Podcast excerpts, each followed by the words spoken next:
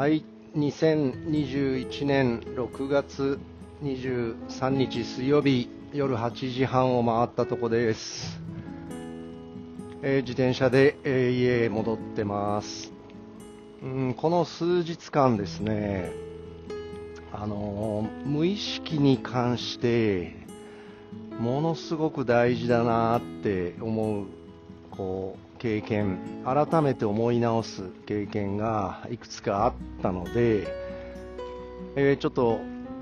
1回では終わらないと思うので何回かに分けて、無意識についてちょっと自分で整理をしたいと思いました。まずですね、無意識がすごい大事だっていうふうに自分がすごい強烈な体験をしたので、それからなんですよね。自分がこの無意識を本格的にちょっと勉強したいなというふうな思ったことがですね、今からそうですね 5,6 年前、2016年2015年ぐらいだったと思うんですが、ユニバーシアードの女子の代表チームのスタッフにアシスタントコーチで入ることになって、当然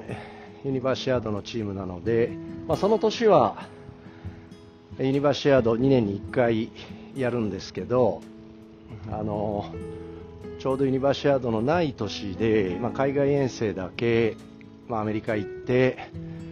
試合をしてチームを作ろうっていう、そういう年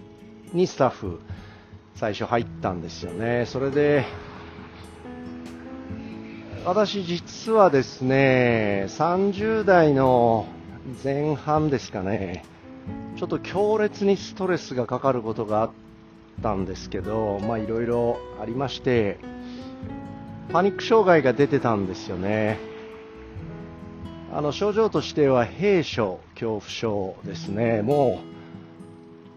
う人が運転する車も乗れないし、当時東京にいましたけど電車も乗れなかったですね。各駅停車の総武線ぐらいがようやく乗れるぐらいで、もう中央特快なんていうのはもってのほか、新幹線なんて乗れないし、飛行機も当然嫌でしたね。そんな今全然そんなことなくなんですけど、それでも海外行くって十何時間、アメリカでも10時間超えて飛行機乗ってるわけですよね。もう嫌だなって、そのコーチングが嫌だとかユニバーシアードのどうのこうのとかそんなことじゃなくて、アメリカ行くのみたいな、それすごい嫌だったんですよね。で、大学の同級生にですね、心理学勉強してカウンセリング等をしている友達がいて、どうしたらいいってちょっと相談をしたらですね、いや自己暗示かけたらいいんだよっていう話になったんですよ。どういうことっていう、いよいよアメリカ遠征楽しくなるって言えばいいだけだよって言うんですよね。ちょっと待って、それだけっていう、そうだよって言うんですよね。でもう嫌で嫌でしょうがなかった、そのアメリカ遠征がどんどん迫ってくるんですよね。嫌なんですよ本当に。飛行機ってどうしてもその症状出てるわけじゃないんだけど、パニック障害って予期不安が一番大きいので、嫌なんですよ。ほんで相談してるのに、いやいやアメリカ遠征楽しくなるって唱えるだけだよっていうその友達の言葉をですね、ちょっと信じてみるかと思って寝る前にですね、独り言のように、いやアメリカ遠征はきっと楽しくなるって念じて寝たんですよね。そうするとですね、翌日に面白いことが起こったんですよね。もう遠征の数日前なんですけど、勝手にですよ、自分が何か意識したわけじゃなくて、アメリカ遠征は楽しいっても思ってんですよね。で、アメリカ遠征楽しくなるためには、俺の場合ネットがつながってないと楽しくないよなっていうことで、その、まあ、無線のルーターっていうんですかね、海外旅行用にレンタルしてあるので、急遽それ調べて、空港で受け取るとかですね、そういう手続きがなんかこう意識してやったっていうよりも、なんか無意識に、あ、楽しくなるためにはこうだよなって勝手にその無線ルーターのことを、手続きしてるんです、してる自分がいたんですよね。それからアメリカ遠征が楽しいってことは、これ絶対仕事持ってったら楽しくないよなと思って、まあ、長期行ってしまうので、その間に、その前に済ませておかなきゃいけない仕事を、とにかくこれ全部片付けとこうと思って、さっさっさと片付けて、すっきりと、もうその合宿遠征中に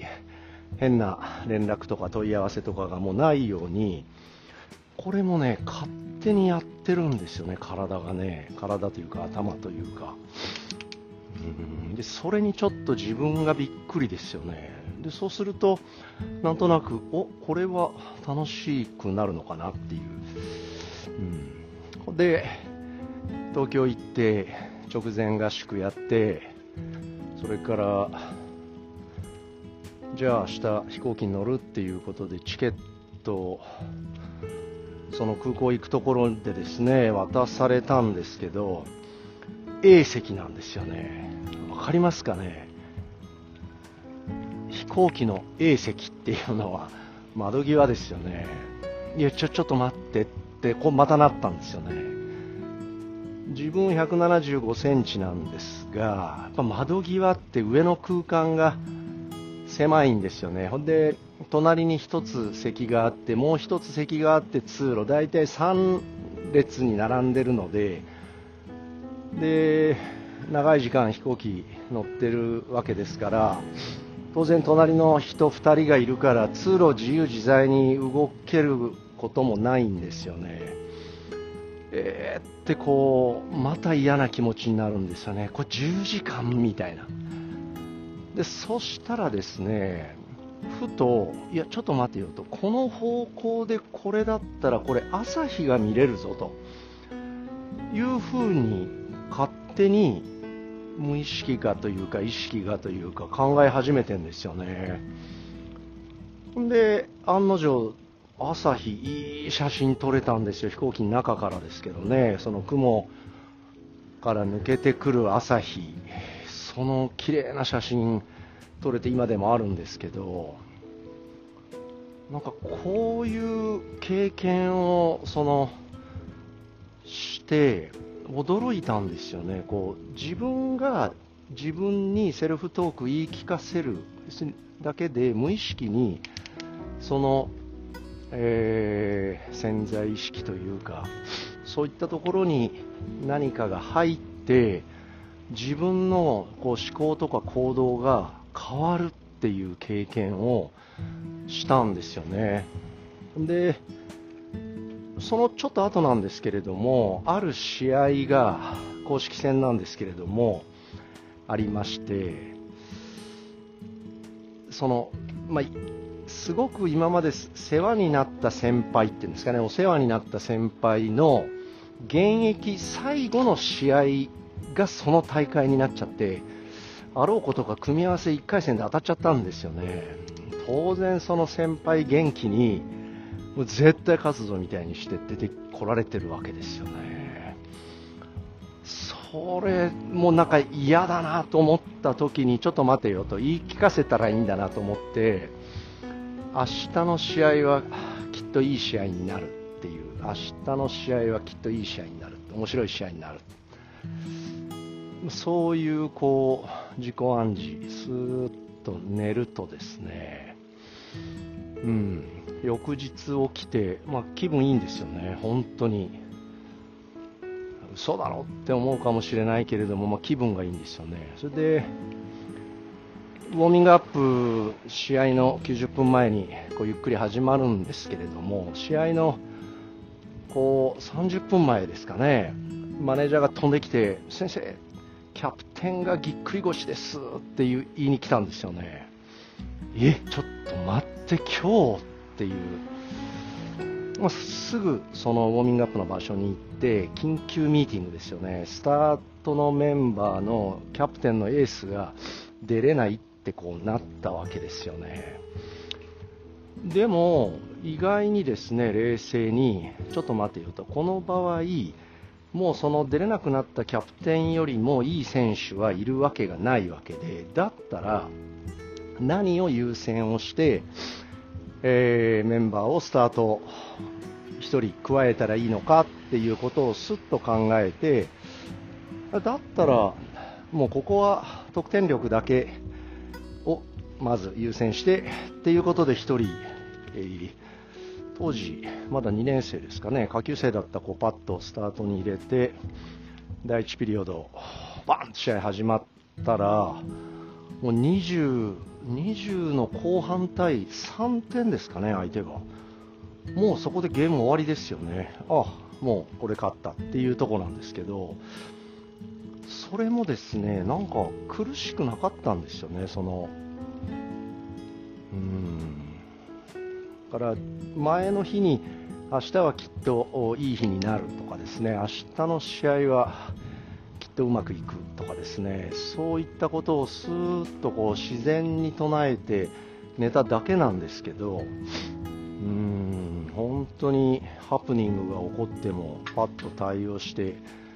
いい試合本当にしちゃったんですよね。そんなこんなで、これはなんか潜在意識とか無意識とかって何かあるぞっていう、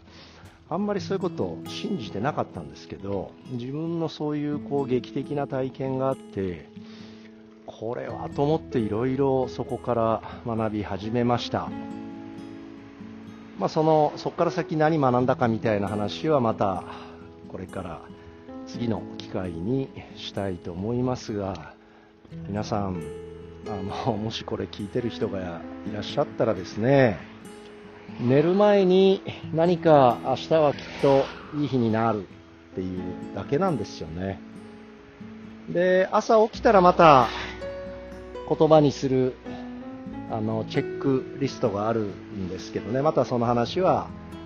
したいと思います。今日は以上です。